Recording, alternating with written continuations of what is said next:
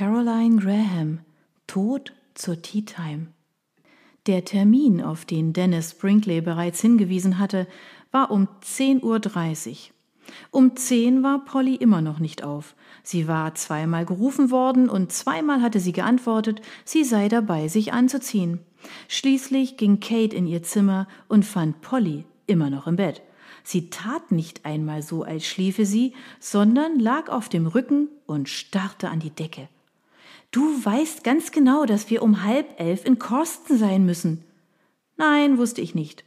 Ich hab es dir gesagt, als ich dir den Tee gebracht habe. Ach so? Polly setzte sich auf und schüttelte ihre dunklen Locken, kratzte sich am Kopf, seufzte. Warum muss ich überhaupt mitkommen? Weil deine Tante dich in ihrem Testament bedacht hat. Testament. Das Wort war ein zorniges Schnauben.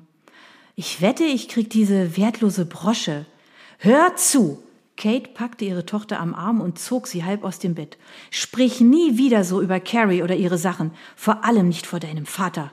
Schon gut, schon gut. Du weißt, wie sehr er sie geliebt hat. Kate, erschöpft vom Trubel des vergangenen Tages und einer schlaflosen Nacht, in der sie ihren Mann trösten musste, hatte Mühe, Tränen der Schwäche zurückzuhalten. Ich will, dass du in zehn Minuten fix und fertig unten bist. Und tatsächlich kamen sie nur ein ganz klein wenig zu spät. Es war 10.35 Uhr, als sie den hellen, eleganten Empfangsbereich betraten und von einer drallen Schönheit in schicker Kleidung eine Spur zu liebenswürdig willkommen geheißen wurden. Eine Inschrift auf einem hölzernen Namensschild in Form einer Toblerone wies sie als Gail Faller aus. Daneben stand ein großer Strauß Rosen und Lilien in einer Kristallvase. Polly war beeindruckt. Sie hatte sich Dennis ganz allein in einem schäbigen kleinen Loch vorgestellt, umgeben von staubigen Aktenschränken und einem prähistorischen Radio. Sie staunte umso mehr, als sie durch das Hauptbüro geführt wurden, das sich groß und offen über die ganze Etage erstreckte. Hier standen zahlreiche Schreibtische, jeder mit einem persönlichen Touch, sei es eine Fotografie, ein pfiffiges Spielzeug, eine Pflanze, ein Stofftier oder ein Cartoon. Auf jedem stand ein iMac, auf dessen Tastatur emsig geschrieben wurde. Ein Kopierer summte. In den beiden sich gegenüberliegenden Ecken waren zwei recht große, abgetrennte Büros hinter Glas. Gail Fuller öffnete die Tür, auf der Dennis Name stand, und meldete sie an. Sobald sie saßen, entschuldigte sich Polly artig bei Dennis. Sie erklärte, dass die Verspätung allein ihre Schuld sei und er ihr bitte verzeihen möge. Das Ganze wurde mit einem heftigen Augenklimpern vorgetragen, was Dennis, zu Kates heimlicher Zufriedenheit, anscheinend kaum wahrnahm. Das ist ja so aufregend, trällerte Polly und schätzte, dass Dennis wohl älter sein müsse, als er aussah. Natürlich erinnerte sie sich an ihn. Als Kind hatte sie seine rotblonden, kurzgeschnittenen Haare, sein sommersprossiges Antlitz und seinen kastanienbraunen Schnauzer richtig bewundert. Er hatte sie an das Eichhörnchen Nutkin in den Büchern von Beatrice Potter erinnert. Jetzt öffneten die braunen Eichhörnchenpfoten einen großen tiefroten Umschlag und holten das Testament heraus. Dennis glättete das schwere Pergamentpapier und klemmte es unter einen Schmetterlingsbriefbeschwerer. Trotz ihrer absolut minimalen Erwartungen konnte Polly nicht verhindern, dass sich in ihrem Hals ein Kloß bildete. Es war wie eine Szene in einem dieser altmodischen Krimis, die manchmal im Fernsehen kamen. Allerdings wäre da vorher ein Mord geschehen. Das würde das Ganze beleben. Dennis hatte angefangen zu sprechen. Wie du bereits weißt, Dennis lächelte Mallory direkt an, gehen Appleby House und der gesamte Besitz ohne Einschränkungen direkt an dich. Ich hoffe, die Vereinbarungen mit Pippins Direct gelten weiterhin? Wir haben bereits miteinander gesprochen, sagte Mallory. Sie wollen gerne weitermachen und ich werde es Ende der Woche schriftlich bestätigen. Die Pacht von 10.000 Pfund ist bescheiden, aber es ist ein kleines Unternehmen. Sie arbeiten nach ökologischen Richtlinien und überaus gewissenhaft. Deine Tante wäre sehr zufrieden mit deiner Entscheidung. Polly fragte sich, wie viel Gewinn dieses kleine Unternehmen tatsächlich einheimste. Für sie klang es, als habe sich die alte Dame bequatschen lassen, und jetzt sahnte die Firma ab. Vielleicht sollte sie ihren Vater überreden, genauer hinzuschauen. Es folgen einige kleinere Vermächtnisse, fuhr Dennis fort, die ich als Testamentvollstrecker gerne erfülle. Er begann in einem monotonen Singsang die Vermächtnisse aufzuzählen.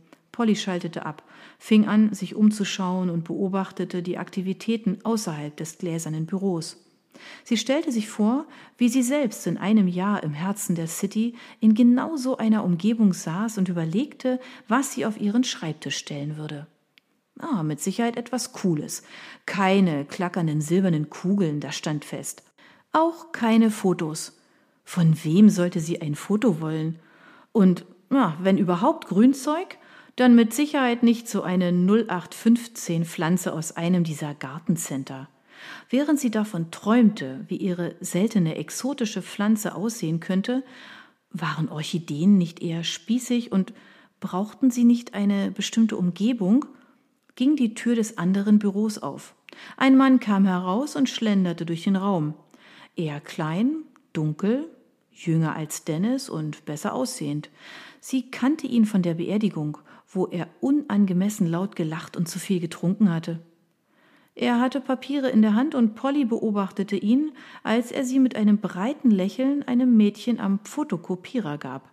All seine Bewegungen waren energisch und lebhaft, und doch hatten sie etwas Gekünsteltes, als täusche er diese Vitalität nur vor, die er in Wirklichkeit gar nicht empfand. Polly dachte distanziert und im Grunde desinteressiert über ihn nach. Im Augenblick konnte sie keinen Mann reizen. Über Nacht war sie immun gegen diesen speziellen Virus geworden. Sie wandte ihre Aufmerksamkeit wieder der Testamentseröffnung zu. Sicher war sie gleich an der Reihe und hörte Dennis sagen, nach der Erfüllung der Vermächtnisse beläuft sich der Wert des Nachlasses deiner Tante inklusive ihrer Wertpapiere auf etwas mehr als 300.000 Pfund.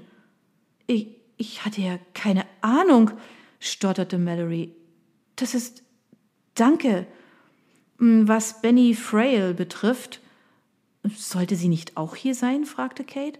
Ich habe bereits mit Benny geredet, gleich nach Miss Lawsons Tod.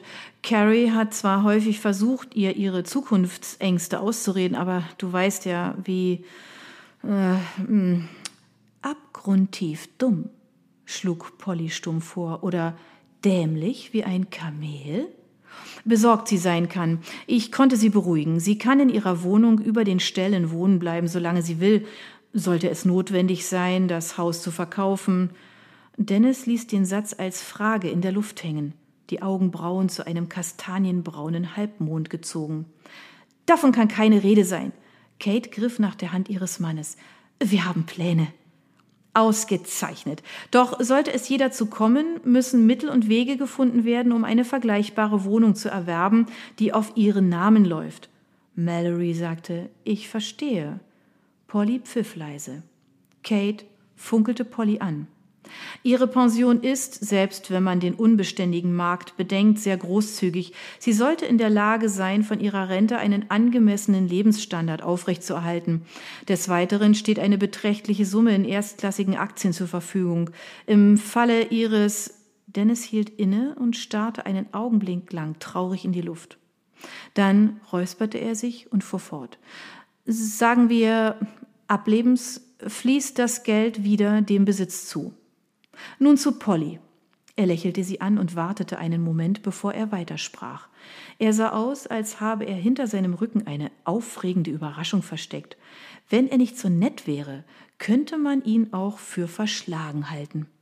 Polly erwiderte sein Lächeln und spürte gegen ihren Willen wieder ein spannendes Kribbeln. Sie wusste, wie ihre Chancen standen, eine ernstzunehmende Summe zu erben, aber auch eine schäbige alte Kamelbrosche ließ sich sicher irgendwie zu Geld machen. Vielleicht stellte sich ja heraus, dass es ein unglaublich seltenes und berühmtes Stück war, wie diese Uhr in Only Fools and Horses. Hm. Vor etwas über fünf Jahren gab ich deiner Tante den Rat, ein Aktienpaket zu verkaufen, das nur mäßigen Gewinn abwarf, und den Erlös in Anteile einer Arzneimittelfirma zu investieren. Der Erfolg übertraf selbst meine kühnsten Erwartungen. Dennis machte eine Pause.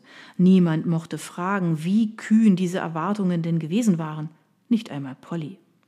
Deine Tante hat verfügt, dass diese Anteile mit dem Wert, den sie bei Börsenschluss am Tag ihres Todes haben, an ihre Großnichte gehen sollen, und zwar Polly sog hörbar die Luft ein. Dann schlug sie entschuldigend die Hand vor den Mund. Sie atmete nicht aus.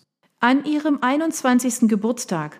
Die Summe beläuft sich zum gegenwärtigen Zeitpunkt auf etwas über 60.000 Pfund.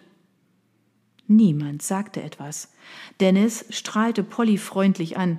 Auch Mallory lächelte, überwältigt von der beispiellosen Großzügigkeit seiner Tante. Kate lächelte nicht. Obwohl sie sich innerlich tadelte, weil sie so schlecht über ihre Tochter dachte, wurde ihr das Herz schwer. Polly atmete mit einem lauten Puh aus. Dann fing sie an zu lachen. Wahnsinn! Sie warf triumphierend die Arme in die Luft, die Geste eines Gewinners, der nach der Krone greift. Das glaub ich nicht. Sechzig Riesen. Gratuliere, meine Liebe, sagte Dennis. Und da ich ja fast 21 bin? Du bist vor einem Monat 20 geworden, fauchte Kate.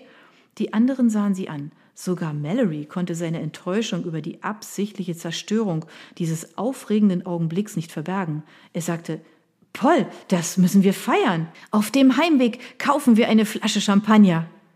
Polly hatte aufgehört zu lachen, aber ihre Stimme zitterte immer noch vor Glück, so als könnte sie jeden Augenblick in ein hysterisches Kichern umschlagen.